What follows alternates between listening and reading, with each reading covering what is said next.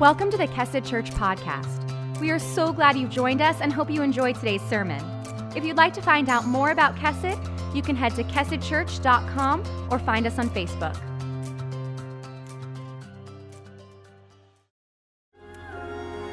Good morning, church.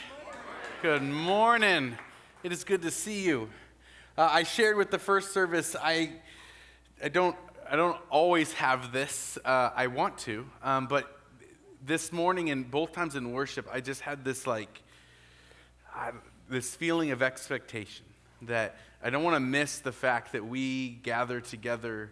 Um, hoping and aiming to hear from God, and that there is power in that. And so I want to move into this message today with that expectation, and for all of us to have that, honestly, is that there's an expectation that we're not just meeting in vain and we're not just killing an hour and a half here together, that there's a living God that is speaking, that is moving, and He is here and He is with us, and He wants to do something with your life. And so I'm just going to preach with that in mind, and you guys hopefully will listen. Amen?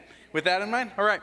So we have been in a series uh, here at Kesed called Tradition, Legend, and Lore. It's a little bit different than, than any series we've done before. And if you haven't checked it out yet, really encourage you guys to go listen online or uh, to watch it online.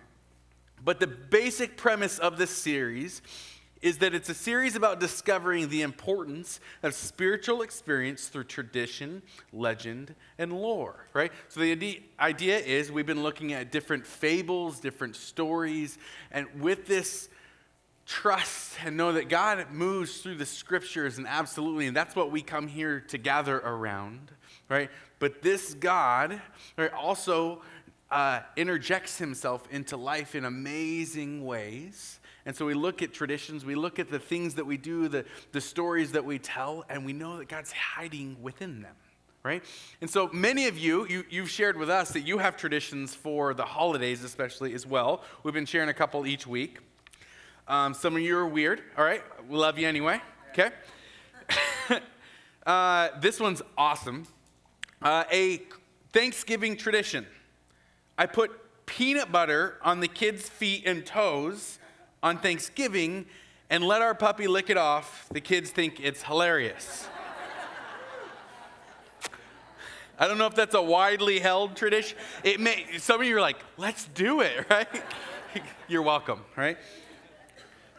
The next Thanksgiving meal menu consists of everyone's favorites, but we may end up with ham, spaghetti, and mac and cheese, right? So I don't know if you guys have a roaming menu all right? I have to share it really quick. My dad yesterday was talking about this is just, I, hanging out with your dad is always a fun experience, but he was saying, you know what, Thanksgiving, you know, I don't really love the food of Thanksgiving. The only things I really love are um, green bean casserole and mashed potatoes and sweet potatoes and the rolls um, and a little bit of turkey and uh, and I was like, Dad, that's all of it. Like you love Thanksgiving, right? So but here's the thing about these traditions um, that we enjoy together.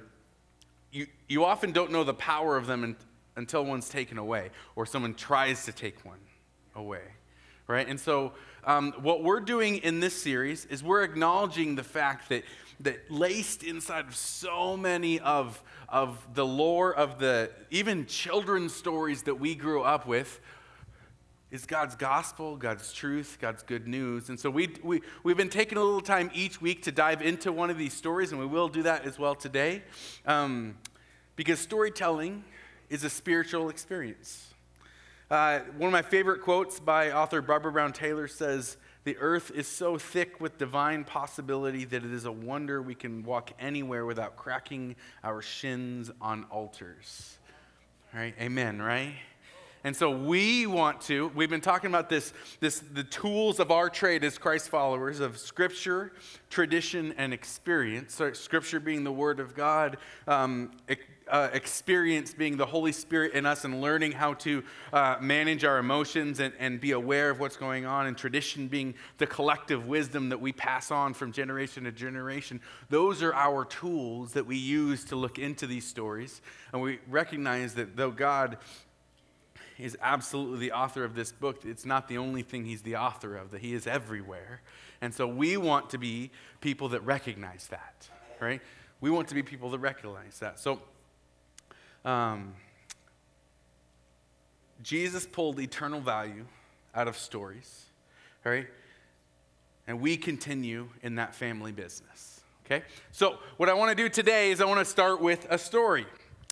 I shared a few weeks ago when I spoke up here that my wife and I uh, are expecting a baby boy uh, in the first week of January, and we're really excited for that. And so, like you often do, uh, getting ready for that, is uh, we went and did a hospital tour at Legacy, okay? We showed up, there were eight couples in the waiting room, and it's one of these things that's really exciting, and then you get there and you're like, this is getting real, right? Like, this is getting, and all, like, there's kind of this mood in the room. All the dads are like, this is really real. Now, they did a great job hiring because the person that took us on the tour was wonderful. She was gracious, she was very informative, and she took us from room to room, just kind of walking us through what the experience had been like. I've been through this once before, but still for me, it was like, whew, all right, this is getting real. And so we ended up in one of the delivery rooms, and all of us, eight couples and her, so almost 20 people in this little room inside of there. And she did a great job of just showing us everything, like, like walking us through and saying, listen, this room, once you're in here, it is your room. So anything in here, like towels or gowns or anything, you don't have to ask, you can just grab. And it just was very welcoming, you know.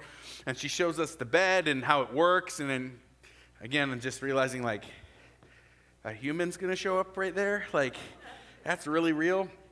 And there was just this air of like, whew, like it wasn't stress, it wasn't anxiety, but it was like beautiful weight, right? It was like, this is getting real.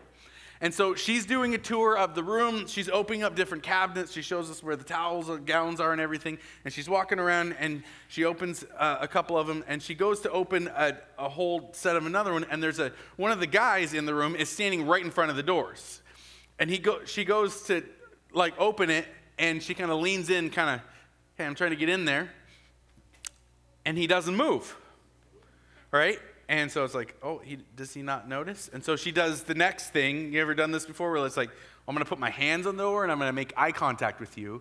And I want you to move without me having to say that. And so she does that and she looks at him and he doesn't move. At this point, the rest of us are making eye contact with each other like, what's going on here? And I'm about ready to say, you got to move, bro, right? I, I know this room's a little stuff, but you're not seeing this and she literally starts to open the door, all right? And the door opens and it just hits him. And he doesn't move. And we're all like, what's going on here? And he stands there and he does this. And he goes, back. I've never seen this in my entire life. His legs locked. He was a tree in the woods and he fell directly into me and I caught him like a front squat like and I'm just like what is happening? And my pregnant wife has to get up so I can put the fainted guy into the chair right? And he's sitting there in the chair just like out of it. And then in about 10 seconds his eyes kind of open and he just goes I'm lightheaded right? We're like yeah like not new information for us, man. And I've never experienced this before. And what I came to realize is that the reason he wasn't being a jerk, he was already gone, right? His body just hadn't caught up to what was going on in his mind yet. But eventually, and it was, it was a profound moment, right? It's a profound moment. I'd never seen anything like that, where his body was taken captive by his mind right? The weight, no, I, am not going to put words to his feelings, but he was a little bit of a younger guy, and I think this was probably his first experience. And it hit him, and literally his, his thoughts, right? What was going on inside of him took control of him. Now, this was a pretty crazy example uh, of this. I'm going to be praying for him on the day of the real day, right? but I, although maybe you haven't had that experience, I think we've all had experiences before where thoughts or internal dispositions of ourselves have taken control of our lives. And so we're going to talk about that uh, a little bit today. Um, the way that we've been kind of moving into each one of our topics is that we've been looking at uh, different stories and different lore uh, passed down from generation to generation, often children's stories. And what we've been finding is that the original versions of these stories are a little bit different than the ones that we read like in the nursery to our kids. So Danny's been sharing about the Velveteen Rabbit. Uh, last week, he talked about Little Red Riding Hood. And this week, you guessed it, we're going to talk about the three little pigs, all right? I bet so many of you woke up this morning, you're like, I can't wait. I'm so expectant of the three little pigs at church today. And some of you are like, what is wrong with this church, right? So, uh, what I would like to do is we're going to read uh, through the story again. Um, early telling is going to be, a, I think, a little bit different. It was for me than what I experienced. This story was first included in the, in the Nursery Rhymes of England by James Halliwell Phillipps and published in 1886, though it was believed to have been passed on through oral tradition for hundreds of years before that. So this is a story that's been told for some time. And any time that a story has been told and it has passed through generations, I think it's, a, it's wise of us to be curious to say, why is there staying power in this? Like, why is that? Why do other stories fall away and this one stays? So, I'm going to tell the story, all right, and you follow along with me. Once upon a time, there were three little pigs, and the time came for them to leave home and to seek their fortunes. Before they left, their mother told them, Whatever you do, do it the best that you can because that's the way to get along in the world. The first little pig built his house out of straw because it was the easiest thing to do. And the second little pig built his house out of sticks. And there was this was a little bit stronger than a straw house. And the third little pig built his house out of bricks. One night, the big bad wolf, who dearly loved to eat fat little piggies, original story, came along and saw the first little pig in his house of straw. And he said, Let me in, let me in, little pig, or I'll huff and I'll puff and I'll blow your house in. And not by the hair of my chinny chin chin, said the pig. Weird response. But of course, the, whole, the wolf did blow the house in and ate the first little pig. I don't know if you remember, in my story, the pig ran to the next house. Not this one. The wolf then came to the house of sticks. Let me in, let me in, little pig, or I'll huff and I'll puff and I'll blow your house in, not by the hair of my chinny chin chin. And the little, uh, said the little pig, but the wolf blew that house in two and ate the second pig. The wolf then came to the house of bricks. Let me in, let me in, cried the wolf, or I'll huff and I'll puff till I blow your house in. Not by the hair of my chinny chin chin, said the pig. Well, the wolf huffed and puffed, but he could not blow down that brick house. But the wolf was a sly old wolf, and he climbed up on the roof to look for a way into the brick house. And the little pig saw the wolf climb up on the roof and lit a roaring fire in the fireplace and placed on it a large kettle of water. When the wolf finally found the hole in the chimney, he crawled down and kersplash right into that kettle of water, and that was the end of the pig's troubles with the big bad wolf. And the next day, the little pig invited his mother over, and she said, You see, it is just as I told you. The way to get along in the world is to do things as well as you can. Fortunately for that little pig, he learned that lesson, and he just lived happily ever after. We won't mention the fact that two of his brothers were just killed, and every time he sees the wolf for the rest of his life, it's traumatic, but that's fine. that's fine. The main theme of this story, see, all these stories, they're packaging on a main theme. The main theme is taking your time to do something right pays off, especially in preparation for trouble right? Let me say that again. Taking your time to do something right pays off, especially in preparation for trouble. This is a very important lesson in our world that we live in, moving from our story world back into our world. Jesus had something to say about this. John 16, 33 says, I have told you these things so that in me you may have peace. In this world you will have trouble but take heart, I have overcome the world. Almost every story we love and tell comes down to a confrontation, a day of trouble. See, what Jesus has told us is you're going to have trouble in this world. I've given you everything you need to overcome that trouble. But here's the problem that we have, friends. We want that to be just the math equation where we just, cool, I have it, it's over. But I don't know about you guys, like, my trouble hasn't stopped, right? And when I say trouble, I'm not just talking about like you getting in trouble from your parents or a teacher. I'm, I'm saying the stresses of this world, the anxieties of this world, the battles of this world, the confrontations of this world. Almost all the stories that we love have some sort of confrontation. And many of them start with a few smaller battles and they work their way up to larger battles. C.S. Lewis says there is no neutral ground in the universe. Every square inch, every split second is claimed by God and counterclaimed by Satan. Friends, whether you know it or not, or recognize it or not, you're in a battle.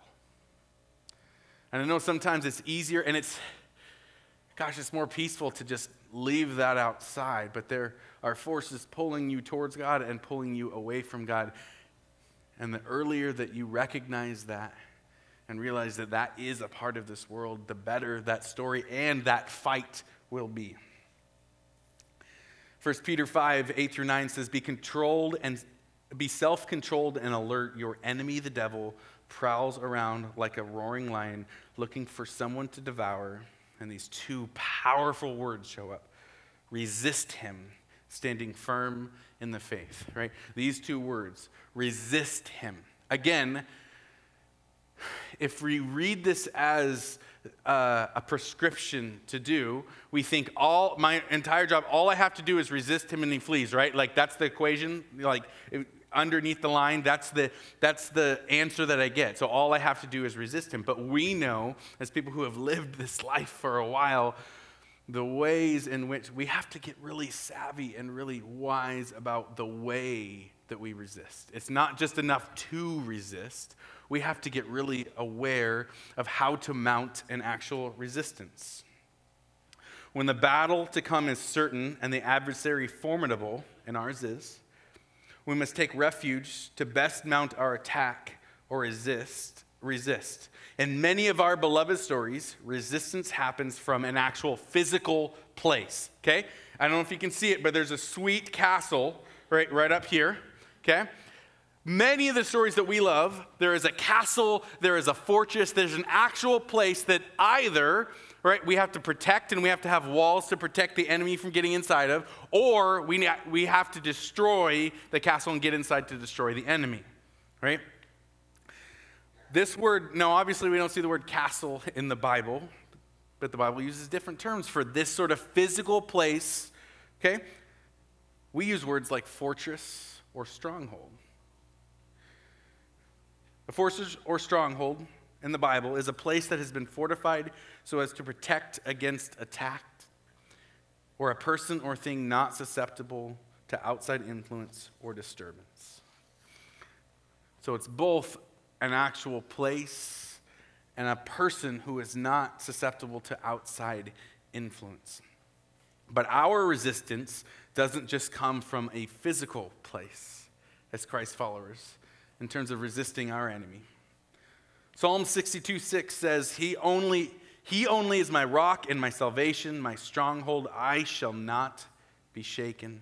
Psalm 18:2 The Lord is my rock and my fortress and my deliverer, my God, my rock in whom I take refuge, my shield and the horn of my salvation, my stronghold. And Nahum 1:7 maybe says it best, The Lord is good, a stronghold in the day of trouble, and he knows those who take refuge in him. The Bible has often given us this beautiful imagery. And again, we know often we don't get to a day of trouble without it starting with a second of trouble, and then a minute of trouble, and then an hour of trouble, right? And then it becomes a day of trouble, and then a week of trouble, and a month. And for many of us, we've been living years of trouble. This, this brokenness, this this way in which we encounter the world. So in the Bible, right, we are called to allow God to be our fortress, our stronghold in the day of trouble. And why is that? 2 Corinthians 10, 4 through 5 says, The weapons we fight with are not the weapons of this world. On the contrary, they have divine power to demolish strongholds. We demolish arguments and every pretension that sets itself against the knowledge of God, and we take captive every thought to make it obedient to Christ. So in the Bible, a stronghold takes two forms it's a place we are to go and a place we are to destroy. And your ability to tell the difference is the difference between you being in the fight and out of it. So here's the thing about our enemy he doesn't just have to win the battle, he just has to get you out of the fight. Right? He just has to get you out of the fight. So, what do I mean? Many of you that have taken uh, Rooted before, we do a lot of talking about this idea of strongholds. Um, what do I mean when I say stronghold, especially the ones that we are to destroy? The strongholds that we are to destroy, with them, our hearing from God is altered, our belief in God is shaken, our desires are distorted, our actions are disobedient, and our relationships are, this word, unwholesome.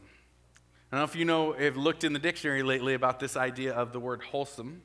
The definition means promoting health or well being, that which brings more life. So the idea is our enemy loves to build places inside of our life that don't bring life. Now, they often are small pockets, and they're not the whole person, but they're pockets in which, if we're honest, the Lord does not have dominion over. Right? God is not Lord over this part of our lives. The existence of a stronghold can be recognized because it will be that area in your life in which you consistently have problems and cannot live in victory. You can tell a stronghold is established when a habitual pattern of failure or hopelessness exists.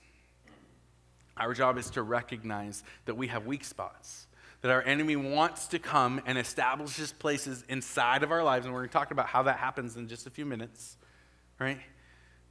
establish strongholds inside of God's territory, which is you, by the way, right?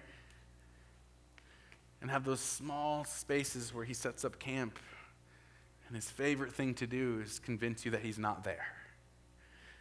And the best thing that we can do is get really good at, if you remember what we said earlier, taking every thought captive.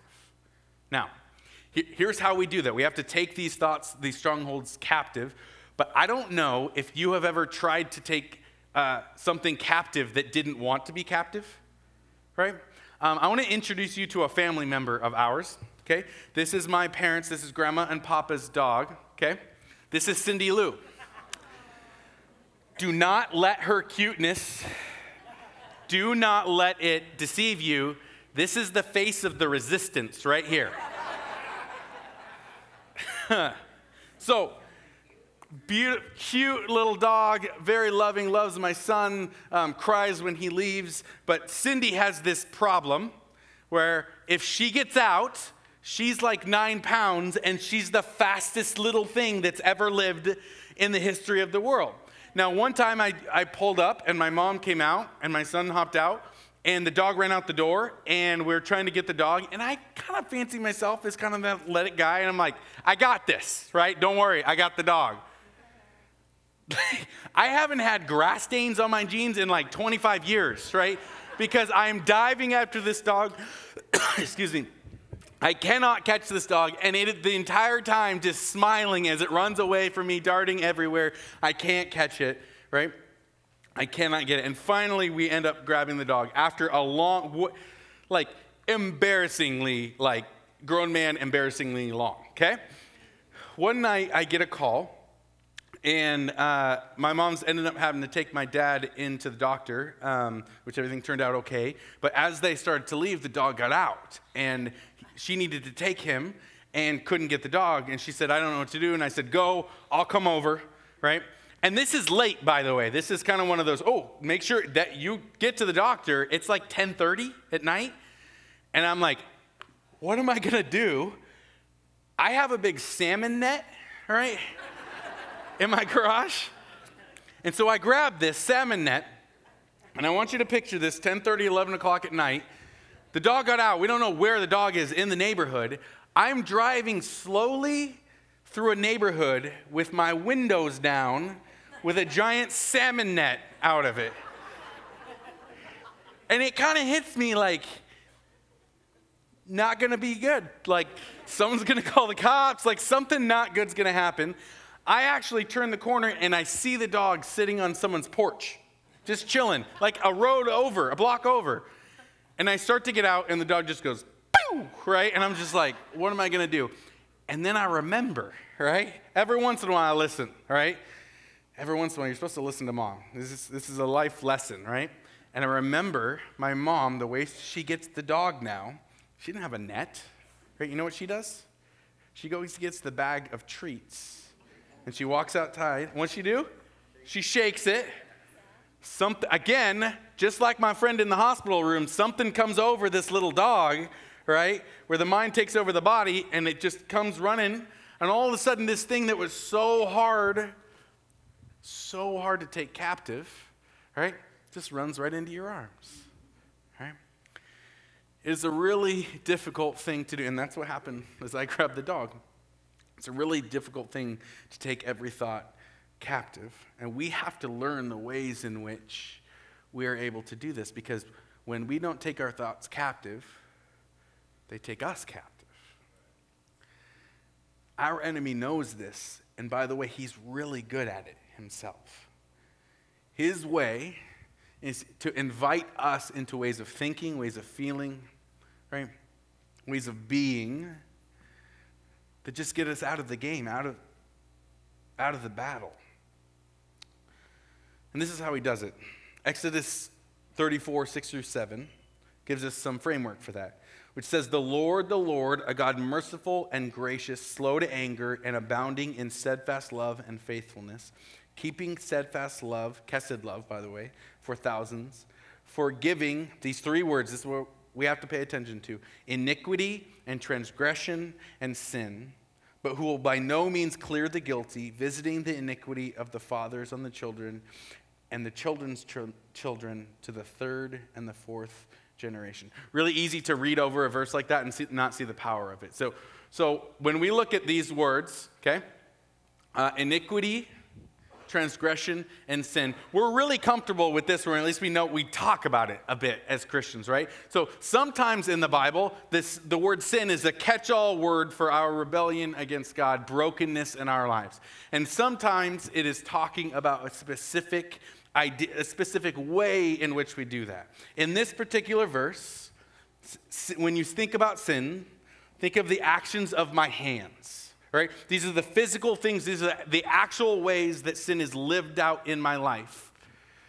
But one of the ways that our enemy would love to convince us is that's the only way. So we pay a lot of attention to this, just social media, right? Watch social media, watch the news, we pay attention, and we should, to the ways in which sin shows up physically in our world.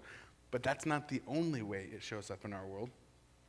It also shows up in transgressions which is the attitude of my mind, right?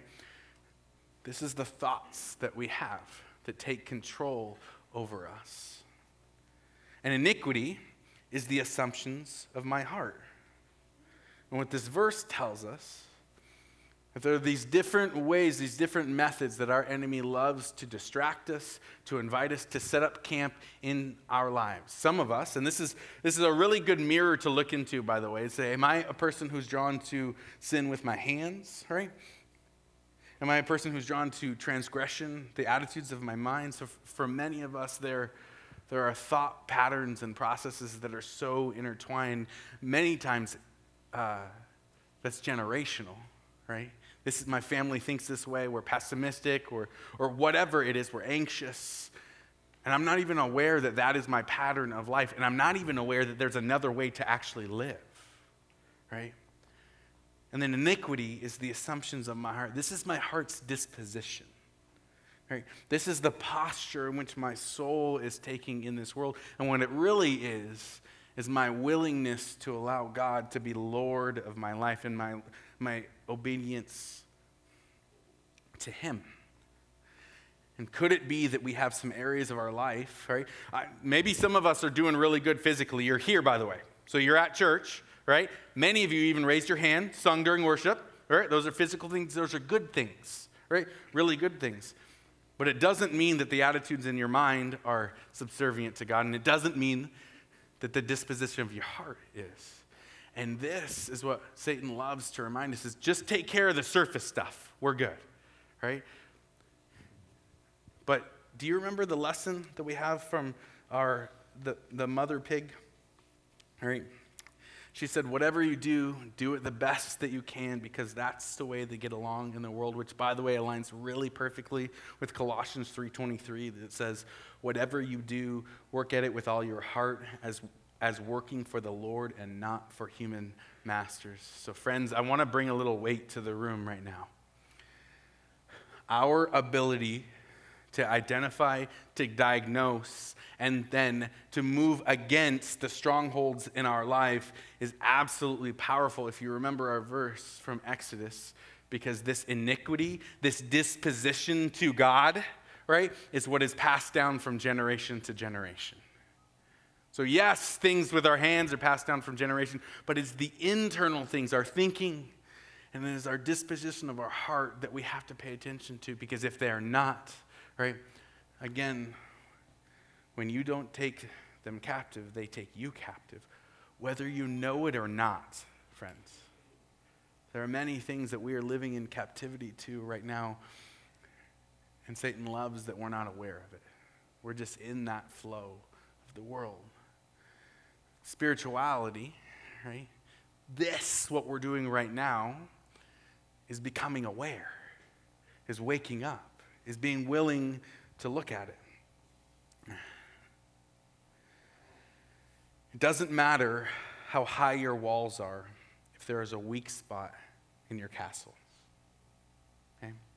So if you build up everything you do, so if you say, I, listen, I'm a person who prays, right? And I walk into that refuge. So you say that, I have strongholds in my life, and, and, and so the way to destroy a stronghold is to actually retreat to a stronghold. So, so I go there all the time. But the problem is, for, and friends, I just, man, we're just going to do this whole honest thing here if that's okay. For many of us, it's a really good thing that we are called to pray, but if I'm honest, if we're honest, and Jesus spoke to this, many of our prayers just hit the physical realm, right? They literally never hit our head and heart.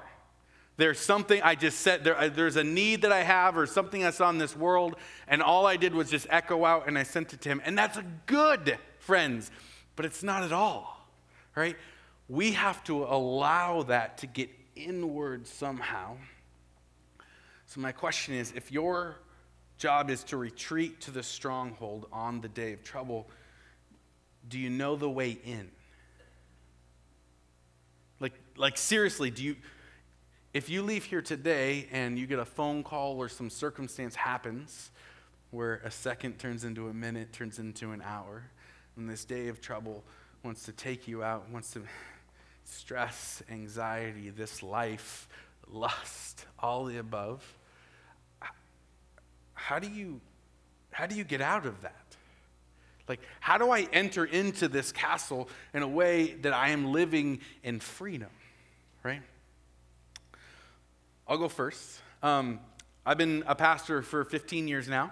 Uh, uh, I started, I've always I've shared this, I started way too young.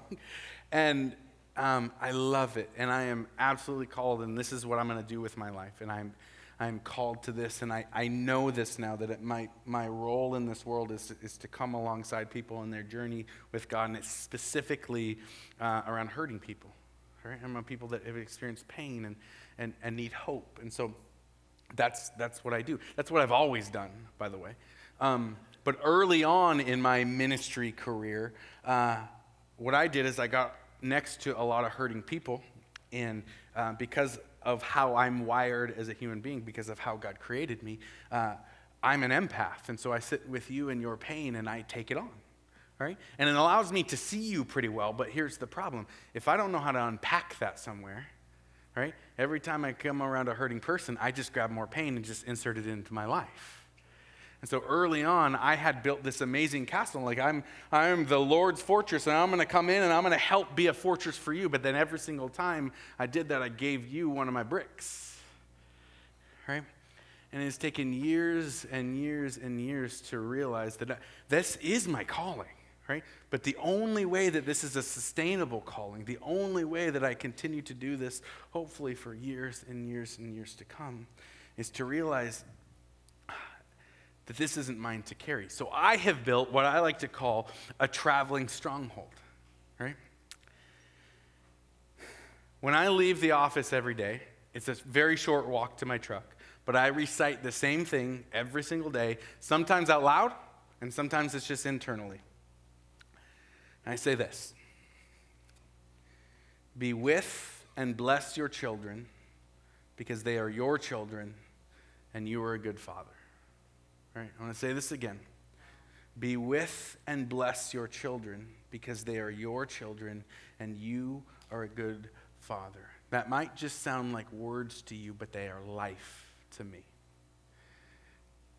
If I don't unpack what I encounter during the day, what I I'm not able to go home and be what I'm called to be most, which is a husband and a father. Right? I am absolutely called to this.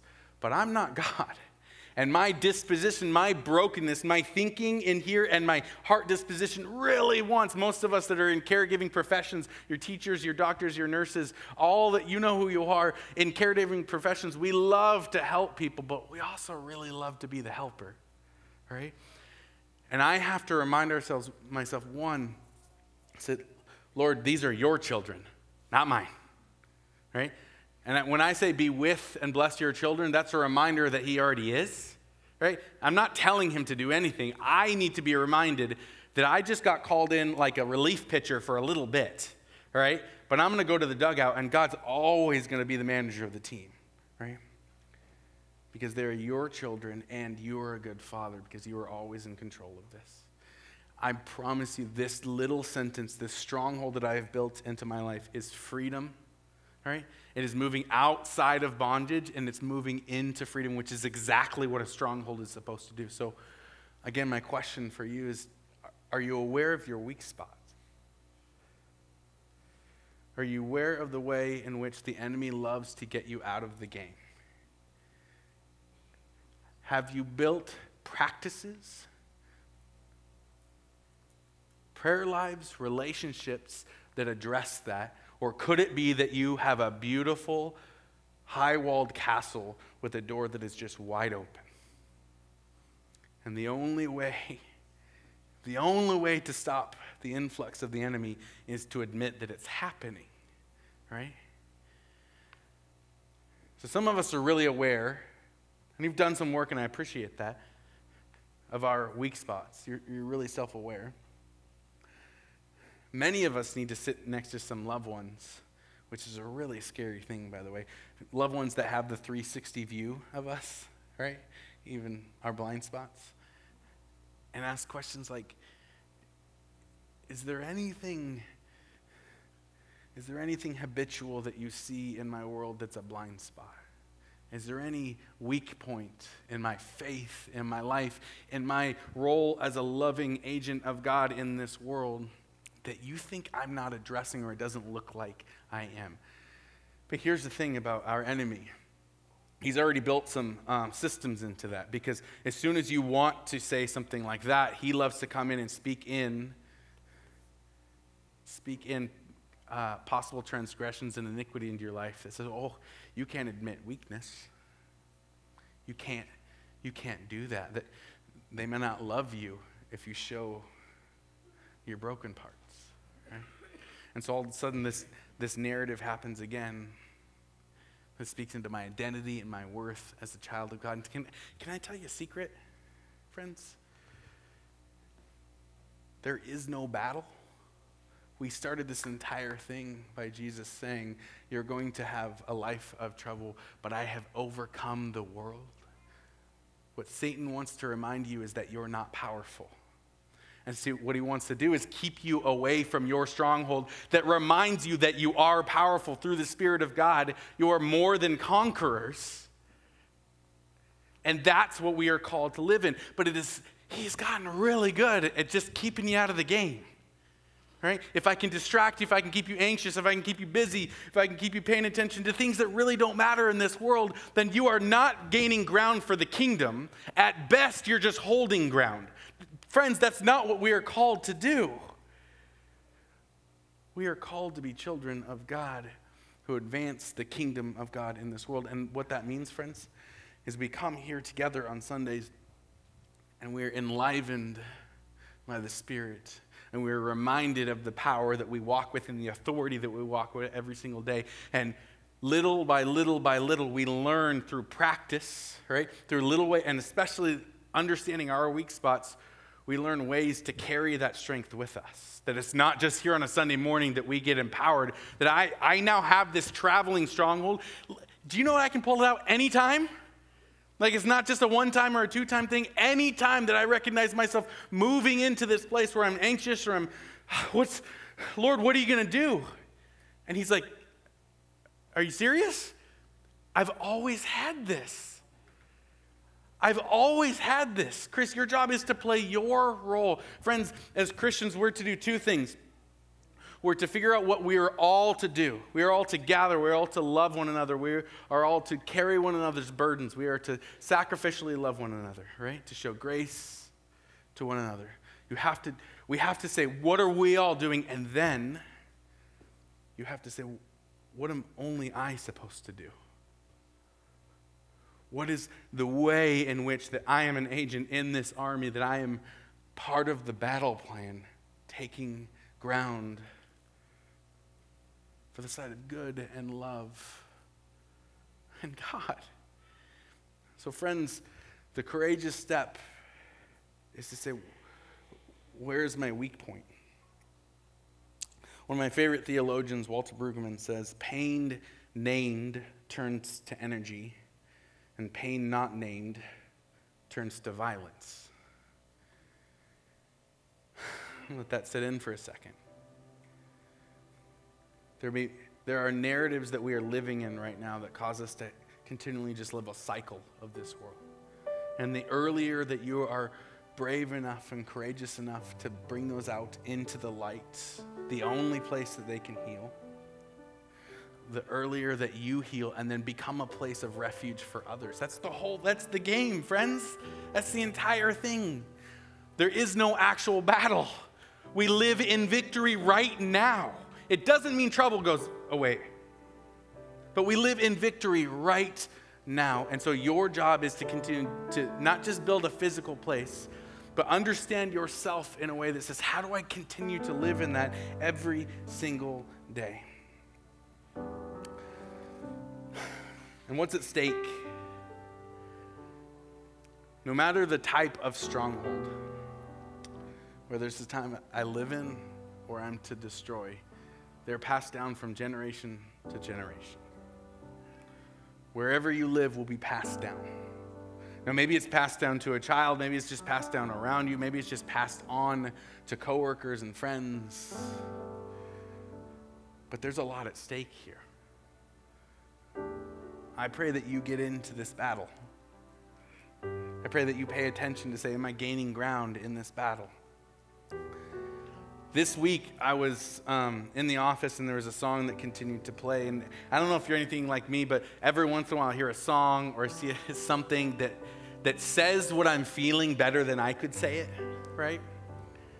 And there's a song that came on that says, I don't want to miss one word you speak because everything you say is life to me. I don't want to miss one word you speak. Quiet my heart. I'm listening. And that's what we do in our strongholds. We listen. We listen for God's love and His truth over our lives, and we let the noise fall away, and then we move back into this world. And the more that you listen, the more that you live there. So as we close our time today, um, I'm going to pray for us and we're going to spend some time in worship. And friends, I just, are you listening? Could it be that He's speaking freedom over you, but you're not listening? Could it be that there's a way in which the enemy is continually moving in your life and we're ignoring it? My hope is freedom for you. My hope is grace for you. My hope is that you get in the battle. Let's pray. I speak collectively over this group right now, Lord, that we don't want to miss one word you speak. I confess that often I busy myself with noise, that there are narratives, that there are transgressions and iniquities inside of me that convince me I don't need to listen, that I'm good on my own. And I repent of that now and I move towards you. I know that there is power in singing, there is power in our collective voice, and that this, mo- this few moments that we have left would be you speaking directly into each of us. What if that was each one of our prayers? Lord, I'm listening. What do you have to say? We're listening, Lord. We thank you and love you. In Jesus' name we pray.